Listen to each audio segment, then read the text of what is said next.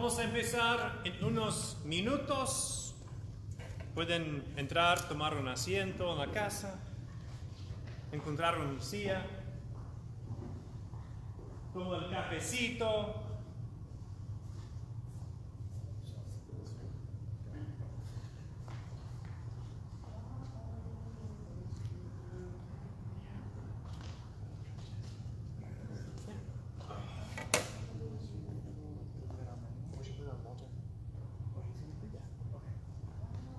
Uh, want to use the microphone?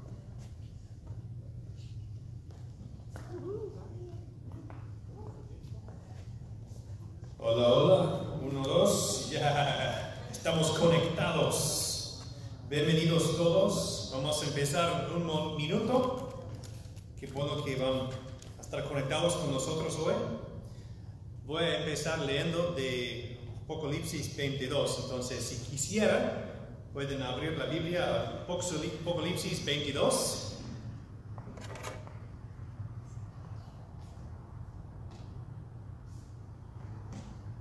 Felipe, necesito los secretos de ti.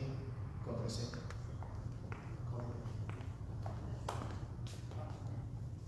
¿Puedo? Ok, gracias. También vamos a estar vivo hoy en Instagram.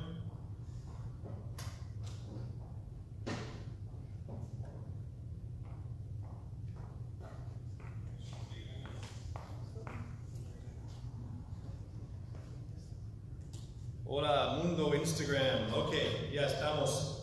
Ok, vamos a empezar nuestro servicio de adoración y tenemos un- una bendición hoy que Walter Prado va a estar predicando. Vamos a empezar leyendo de Apocalipsis 22 y dice lo siguiente. Luego, el ángel me mostró un río de agua de vida, claro como el cristal, que salía del trono de Dios y del Cordero, y corría por el centro de la calle principal de la ciudad. A cada lado del río estaba el árbol de la vida, que produce doce cosechas al año, una por mes, y las hojas del árbol son para la salud de las naciones y no habrá maldición. El trono de Dios y del Cordero estará en la ciudad, y sus siervos lo adorarían, lo verían cara a cara, y llevarán su nombre en la frente. Estamos como esta iglesia, estamos haciendo nuevo nuestra visión o estamos refrescando por lo menos nuestra visión y hemos puesto un nuevo nombre para la iglesia, Río del Valle, y aquí podemos ver la visión de Dios para nosotros, siendo como una, hacer el reverso también acá. Y podemos ver aquí en Apocalipsis 22 la visión para nosotros como el río. Vemos aquí como ese río de Dios representa sanidad. Representa a un Dios que quiere sanar su pueblo, quiere sanar su creación. Estaba leyendo cerca de la reconciliación. Esta mañana Diante también predicó, pueden, pueden ir y encontrar su predicación en inglés. Pero tenemos que ser una iglesia que representa la restauración o la reconciliación.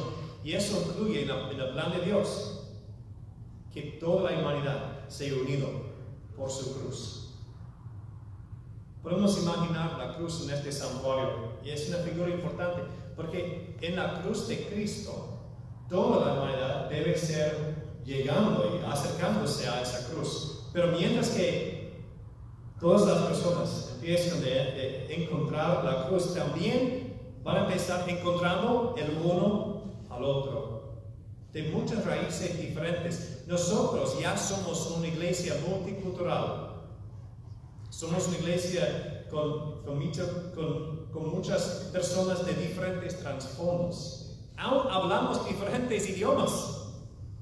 ¿Y por qué? ¿Por qué es eso el plan de Dios? Parte es porque cuando yo estoy encontrando a una persona diferente, yo puedo entender su historia. Yo puedo entrarme en sus, en sus zapatos, como decimos en inglés, put myself in their shoes. Yo puedo entender la vida que han vivido, los miedos, los desafíos y la alegría. Es importante que seamos una iglesia con esa visión, porque es la visión de Jesús. De que seamos una iglesia que está conectando con las otras personas en esta humanidad. Es increíblemente importante. Y por eso estoy diciendo todo eso. Por esa razón quiero extender el momento de, de predicar a diferentes tipos de personas, de diferentes trasfondos. Porque no deben solamente estar escuchando de mi persona, necesitan escuchar de la palabra de Dios, de la variedad de experiencias que tenemos. Nos hemos ya escuchado predicaciones de muchas personas, pero hoy, en la mañana, eh, escuchamos de diante y hoy, por tarde, tenemos la bondad de tener Walter Prado predicando. Voy a orar y mi oración es lo siguiente, que el Señor siga usando esta iglesia, Río de Valle, para la visión que Dios tiene para su iglesia, es una representación de la restauración que el Señor ya está llevando a cabo en esta creación. Oremos. Señor, como una iglesia existimos bajo tu autoridad y tu visión. Y demos gracias hoy. Debemos dar gracias a ti que has llamado a cada uno de nosotros de estar parte de esta comunidad de fe. Gracias por cada uno que está presente ahora en Facebook o Instagram o aquí en, en, el santuario. Gracias Señor que tú estás moviendo, que la iglesia es un movimiento, como un corriente de ese río. Hoy Señor queremos escuchar de nuevo de esa palabra de Dios, de ti. Gracias por la vida de Walter, por su familia. Señor, pedimos bendiciones sobre él, mientras que ahora va a pararse para hablar, para abrir sus sus escrituras y presentar tu voz a nosotros. Esa es la representación de tu voz para nosotros en este momento. Ayúdenos, Espíritu Santo, de abrir nuestras mentes y nuestros corazones para que su palabra pueda entrar, pueda ser planteado en la tierra de, de nuestro ser para brotar y florecer como el reino de Dios en nuestras vidas. Oramos todos en nombre de Dios Padre, Hijo y Espíritu Santo. Amén. Entonces, Walter, venga aquí por favor. Vamos a empezar con la predicación de hoy. Gracias.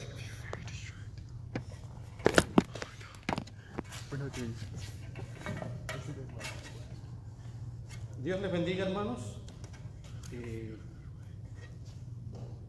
para mí es, bueno, es un poco extraño, ¿no es cierto? Estamos aquí dentro del templo, pero está casi vacío. Gracias a Dios por los que están presentes, por los que pueden estar, que es el grupo de música, el pastor, Guille. Eh, el Señor ha sido fiel con nosotros en medio de esta crisis, ¿no es cierto? En esta pandemia y en esta crisis que se está suscitando, ¿no es cierto? No tan solo acá en Estados Unidos, sino que en varios países del mundo. Pero el Señor ha sido fiel y por eso podemos dar gracias. Eh, quiero compartir con ustedes eh, palabra el día de hoy y va a ser en el libro de Lucas, en el capítulo número 8, de los versos 40 en adelante.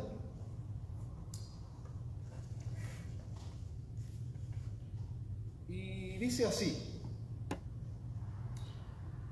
Cuando Jesús regresó, la multitud se alegró de verlo, pues todos estaban esperándolo.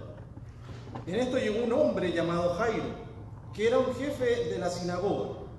Arrojándose a los pies de Jesús, le suplicaba que fuera a su casa, porque, pongamos atención a esto, porque su única hija, de unos 12 años, se estaba muriendo.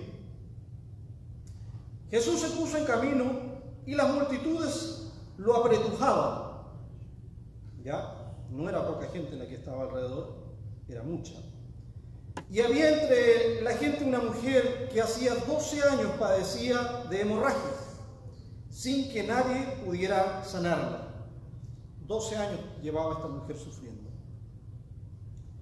Ella se le acercó por detrás y le tocó el borde del manto y al instante cesó su hemorragia. ¿Quién me ha tocado? preguntó Jesús. Como todos negaban haberlo tocado, Pedro le dijo, Maestro, son multitudes las que te aprietan y te oprimen.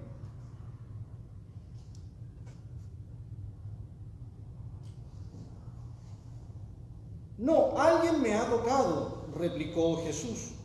Yo sé que de mí ha salido poder. La mujer al ver que no podía pasar inadvertida se acercó temblando y se arrojó a sus pies. En presencia de toda la gente contó por qué lo había tocado y cómo había sido sanada al instante. Hija, tu fe te ha sanado le dijo Jesús, vete en paz. Todavía estaba hablando Jesús cuando alguien llegó de la casa de Jairo, jefe de la sinagoga, no era cualquier persona, jefe de la sinagoga, para decirle, tu hija ha muerto, no molestes más al maestro. Al oír esto, Jesús le dijo a Jairo, no tengas miedo, cree nada más y ella será sanada.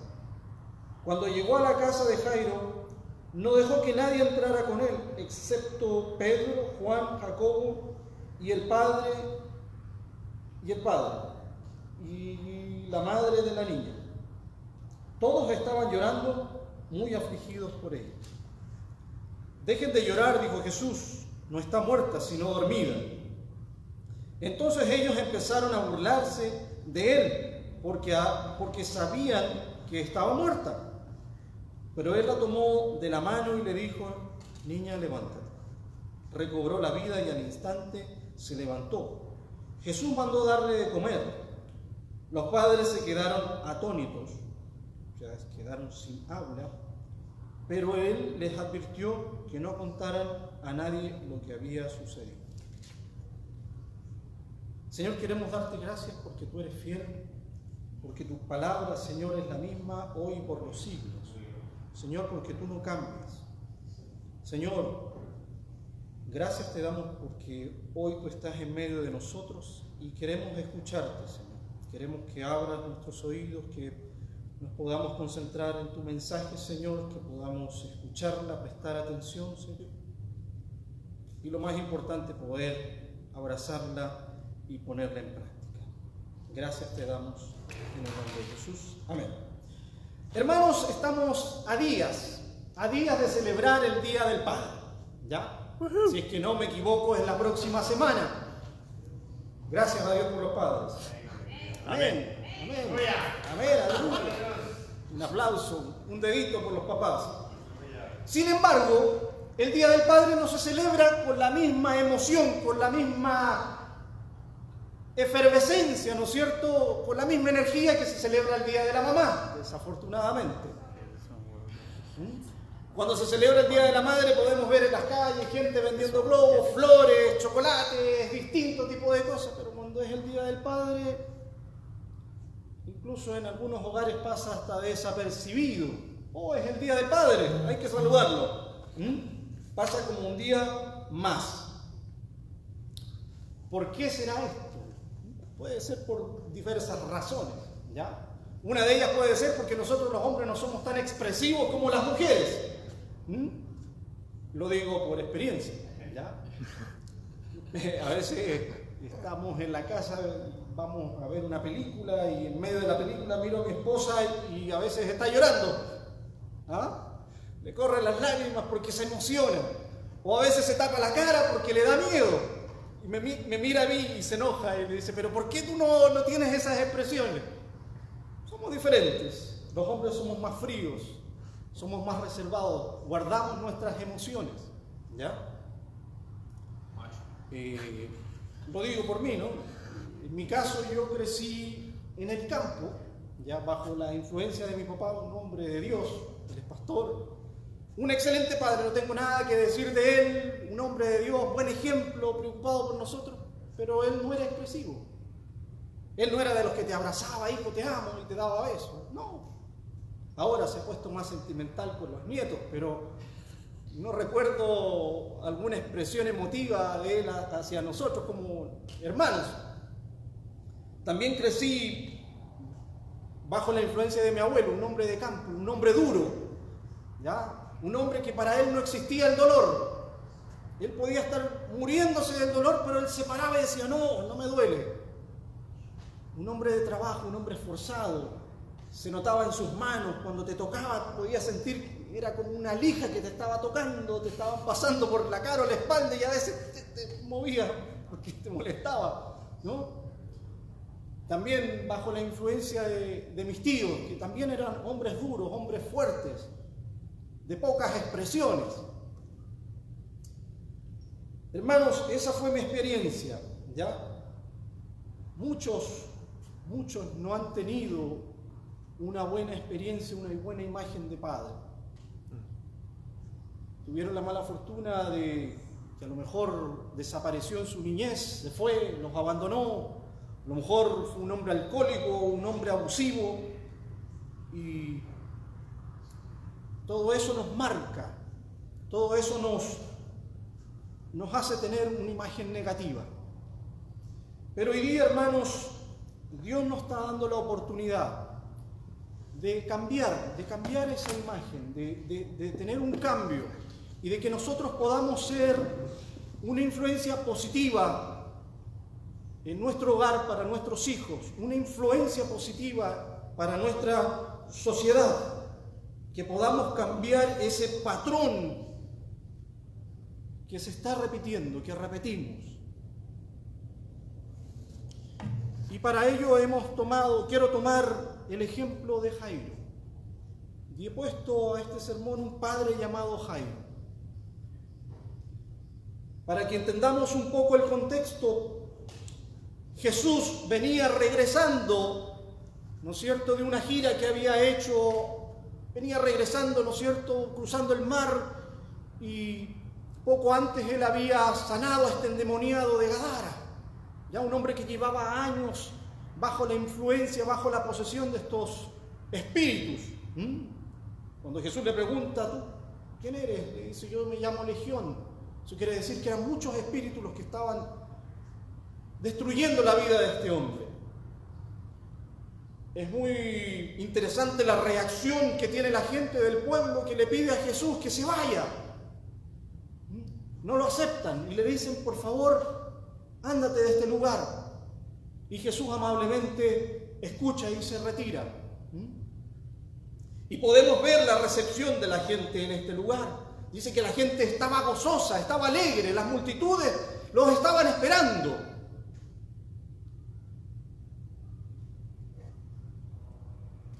Al regresar, ¿no es cierto?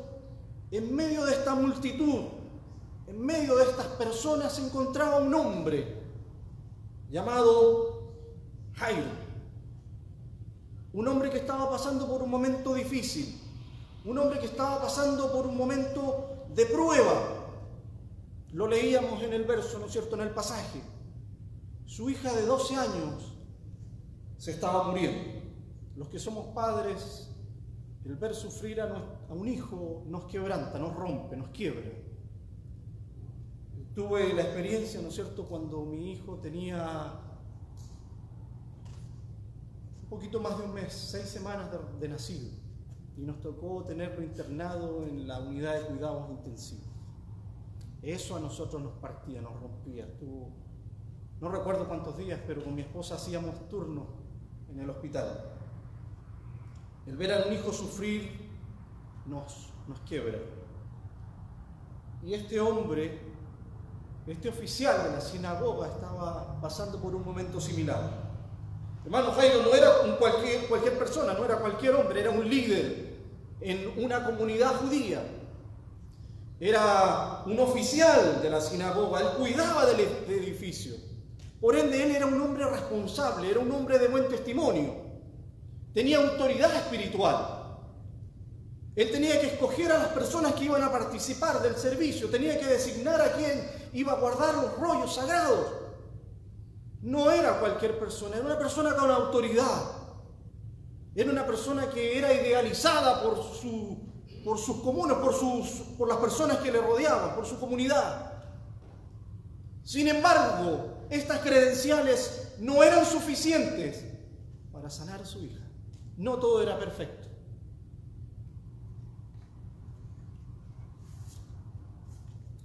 Y quiero que veamos tres cosas que hizo este hombre. Tres pasos que este hombre eh, realizó. Tres acciones. En primer lugar, lo encontramos en el capítulo 8, verso 41a. Dice, en esto llegó un hombre llamado Jairo. Jesús venía llegando y Jairo le sale al encuentro a Jesús. Jairo buscó a Jesús. Y aquí llegó un hombre llamado Jairo que era oficial de la sinagoga.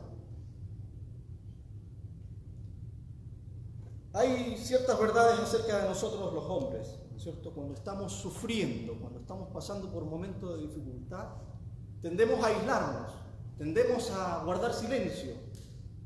A veces mi esposa me pregunta cuando estoy callado, ¿qué te pasa? Yo le digo, nada, nada. Como que trato de minimizar la situación. Y creo que es común entre los hombres. Esta semana le preguntaba a un compañero de trabajo, ¿estás callado? ¿Qué te pasa? Me dice, no, está todo bien. ¿Seguro que está todo bien? Me dice, no, en realidad no. Me acaba de morir un hermano de la iglesia que lo, tuvo un accidente y estaba afectado. No somos expresivos como las mujeres. Tengo dos en la casa y puedo ver. Lo, vivo en carne propia. Mi esposa me dice, hubiese gustado tener otra hija? No, yo pienso que con una está bien. Dios es muy sabio. Nos dio una hija me ama, me ama, me adora. Sudari. Pero sí, hermanos, cuando nosotros los hombres pasamos por momentos difíciles tendemos a callar, tendemos a guardar silencio. En ocasiones puede ser a nuestro orgullo, nuestro ego. A veces creemos que demostrar alguna, algún sentimiento es sinónimo de debilidad. Pero no es así es totalmente lo contrario. Es difícil a veces poder reconocer o admitir que estamos en una situación totalmente fuera de nuestro control. Y este hombre estaba pasando por una situación así. Hermanos, Jairo salió al encuentro de Jesús, salió a buscar a Jesús. Y lo hace en medio de esta multitud de gente, en medio de esta multitud de personas. No, fue, no, eran cinco ni diez personas. Dice que la gente lo apretaba, dice que la gente lo asfixiaba, no lo dejaban caminar. Y es en medio de esta multitud de personas, en medio de este centenar de personas, Jairo sale al encuentro de Jesús y le pone su problema.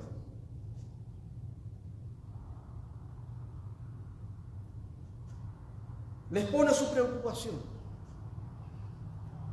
Nótese que Jairo no, mandó a su esposa. Muchas veces nosotros decimos, dile tú, le decimos a nuestra esposa, no, dile tú, dile tú. No mandó un familiar, no mandó un amigo, no mandó un sirviente, fue él. Él en persona se fue a entrevistar con Jesucristo.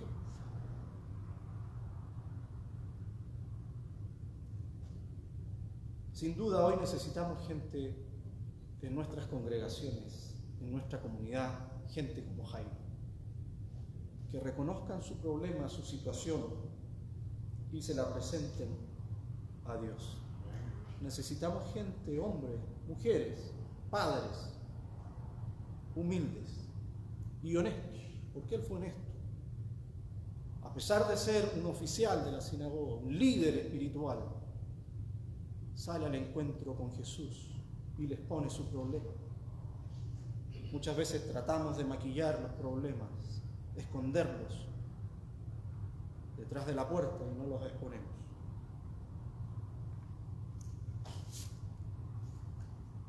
Número 2, lo encontramos en el mismo versículo 41, en la segunda parte. Dice, era jefe de la sinagoga, dice que arrojándose a los pies de Jesús, le suplicaba que fuera a su casa.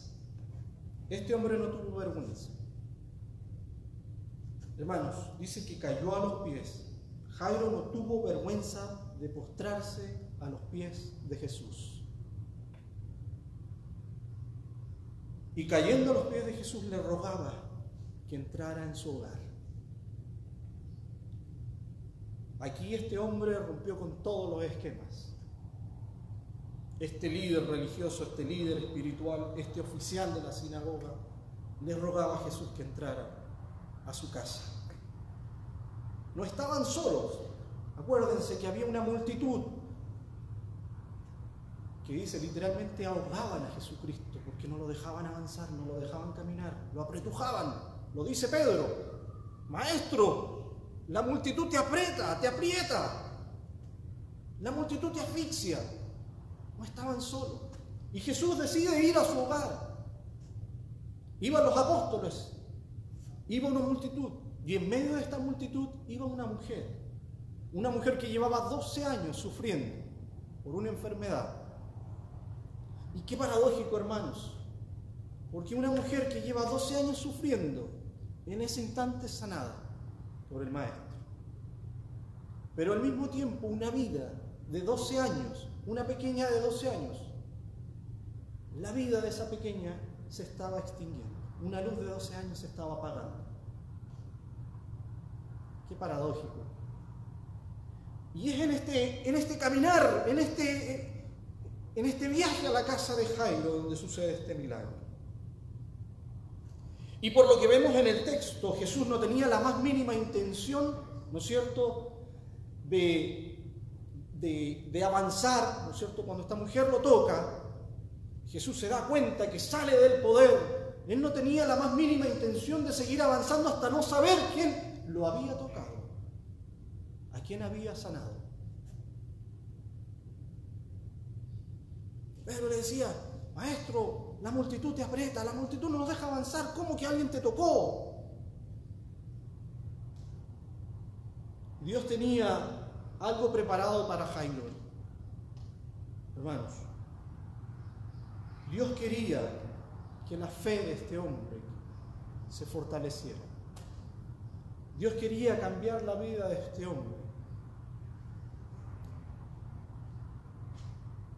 Hermanos, para este hombre el tiempo era primordial. Cada segundo valía oro. Según los estudios que se realizan, ¿no es cierto? Dicen que cuando un matrimonio sufre la pérdida de un hijo, la mayoría no lo puede superar. Y la mayoría de los eh, matrimonios terminan divorciándose por la pérdida de un hijo. Y es interesante porque cuando uno, ¿no cierto?, pierde a su esposa o esposo, uno es viudo o viuda. Cuando uno pierde a su papá, a su mamá, uno es huérfano. Pero cuando uno pierde un hijo, ¿qué palabra describe? No hay vocablo que pueda describir la pérdida de un hijo. No existe. No la conozco yo.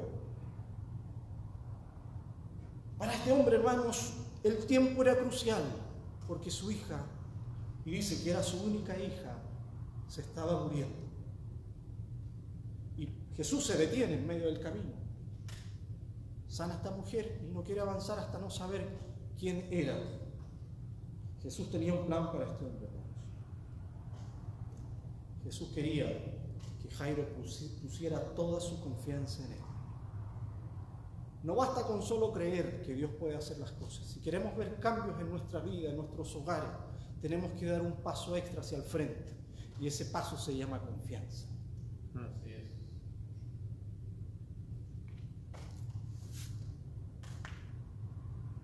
Y justo Jairo estaba en esto, estaba poniendo su confianza en Dios. Y dice, dice el texto, ¿no? Que en eso estaba cuando de repente llega una noticia en el versículo 49. Dice que llega alguien, ¿no es cierto? Y le dice, tu hija ha muerto. No moleste más al maestro. ¿Se pueden imaginar lo que estaba pasando en ese momento por la mente de este hombre? Los pensamientos, las emociones que llenaron a este hombre. Todo se acabó. Todo se terminó. Ya no hay esperanza tu hija ha muerto, no molestes más al maestro. Pero ¿saben qué? Este hombre hizo algo. El verso 50 dice que al oír esto Jesús le dijo a Jairo, no tengas miedo, cree nada más y ella será sanada. No le dice ella va a resucitar, ella va a ser sanada. ¿Qué hizo este hombre, hermanos? Este hombre no titubeó en poner el bienestar de su hija en las manos de este hombre llamado Jesús, de este carpintero, que poco antes había liberado a un hombre que llevaba años sufriendo. Este hombre, este carpintero, que momentos antes había sanado a una mujer que llevaba 12 años sufriendo. Este carpintero que momentos antes había estado hablando la parábola del sembrador. Él decidió confiar en Jesús. Amén. Hermanos, en estos momentos Jairo tenía dos opciones. Tenía dos opciones. Hacer lo que dice el verso 49. No molestes más al maestro, porque tu hija ha muerto. O hacer lo que dice el verso 50, cuando Jesús le dice, cree. Creer que Jesús tiene solución para el problema. Hermanos, en estos dos versículos, en el verso 49 y 50, vemos dos polos totalmente opuestos. Vemos una contradicción muy grande en el mensaje. En el verso 49 podemos ver el mensaje de este mundo, el mensaje humano. No hay esperanza, tu hija ha muerto, no molestes más al maestro. Hasta aquí no más llevo. O podemos ver el mensaje de Jesús. Cree. Jesucristo dijo, yo he venido a dar vida y vida en abundancia. Y este hombre confió en Jesús. Este hombre puso su confianza en Cristo. Hermanos, ¿qué nos dice esto? Debemos colocar la vida como padres, como madres, debemos colocar la vida de nuestros hijos, la vida de nuestra familia, en las manos de Jesús. Llega un momento, hermanos, que no podemos controlar a nuestros hijos las 24 horas del día. No, es imposible. Y lo digo por experiencia, porque mi hijo se acaba de graduar de middle school esta semana y la cosa se viene puesta arriba. No los podemos controlar las 24 horas. Todos nosotros íbamos por un camino equivocado. Íbamos por una dirección equivocada, que a nuestro juicio parecía correcta. A nuestro juicio estábamos bien. Pero que un día Jesús salió a nuestro encuentro, salió a nuestro camino y lo cambió todo. Y cuando Jesús sale a nuestro encuentro, hermanos, nuestra vida cambia y cambia para bien. Este hombre creyó en Jesús. Jesucristo tiene un plan para cada uno de nosotros. No importa la circunstancia, no importa el problema por el cual estemos pasando, pero Jesús tiene la solución. Dejemos que Él tome el control. Pero debemos seguir el ejemplo de este hombre. Dejemos que Él nos haga una nueva persona un nuevo hombre, una nueva mujer, un nuevo padre, una nueva madre. Dejemos que Él, y solamente Él, nos haga buenos esposos. Que esa imagen negativa, que ese patrón negativo que hay en nosotros, por esa imagen que nos dejaron en nuestra niñez de un mal padre, un irresponsable, que nos abandonó, que nos dejó, que abusó, Dios la cambia para ello debemos seguir el ejemplo de este hombre. Este hombre que no tuvo vergüenza, hermanos, no tuvo vergüenza de reconocer su problema, de salir al encuentro con Jesús, de postrarse a los pies de Cristo y rogarle que entrara en su hogar, que entrara en su casa y de creer que el Señor puede sanarnos y puede restaurar. Estamos en una sociedad que necesita ser sanada. Estamos viviendo tiempos difíciles. Que el Señor nos bendiga. Señor, queremos agradecerte porque tú eres fiel, porque tú eres bueno, porque tu misericordia es para siempre. Señor, que, que esto que tú nos hablaste hoy podamos ponerlo en práctica, podemos aplicarlo a nuestra vida, a nuestros hijos, en nuestro hogar. Te damos gracias porque tú eres fiel, porque tu palabra no cambia, Señor, porque tú no cambias. Amén. Gracias. Vamos a seguir con nuestro tiempo con, con adoración musical. Ya tenemos el equipo aquí. Y voy a pedir que voy a pedir que uses este momento para seguir reflexión personal sobre las palabras que hemos escuchado. Esto es un día para así llevar a las personas en nuestras vidas y aún nuestra sociedad a Jesús, reconociendo el dolor, reconociendo lo que está quebrado y poniéndolo a pies de Jesús. Entonces, en este momento, les invito de, de reconocer el quebrantamiento en tu vida, lo que estás sufriendo, lo que tiene que cambiar con confianza lleva todo a Jesús. Amén.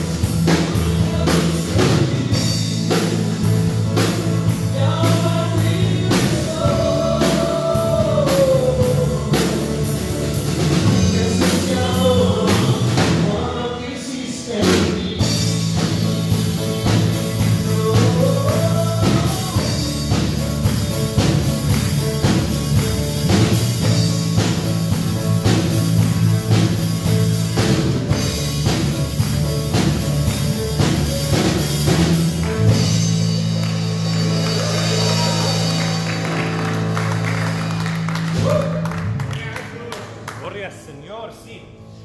Pues me siento tan llenado con alegría de haber pasado tiempo juntos en la oración, de haber escuchado la palabra del Señor, de tener ese tiempo de alabanza musical.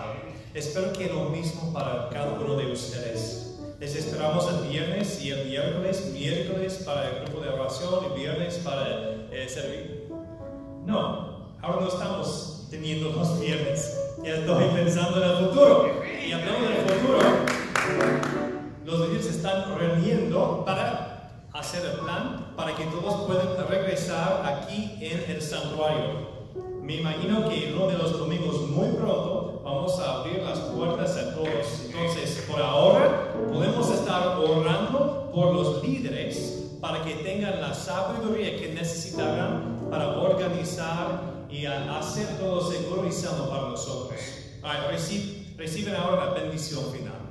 Que el Señor Todopoderoso, el Señor que va a estar enfrente de ti en cada momento de esta semana, el Señor que está organizando cada paso de tu vida, que sea llenado con la presencia, con la sabi- con la, con la confianza, con la fe que el Señor Todopoderoso está contigo en todo momento. Sabemos, hermanos y hermanas, que el Señor es fiel, que el Señor es bueno. Entonces declararemos nuestra confianza y fe en el nombre de Jesús. En nombre de Dios, Padre, Hijo y Espíritu Santo. Amén. Y amén. Que paz.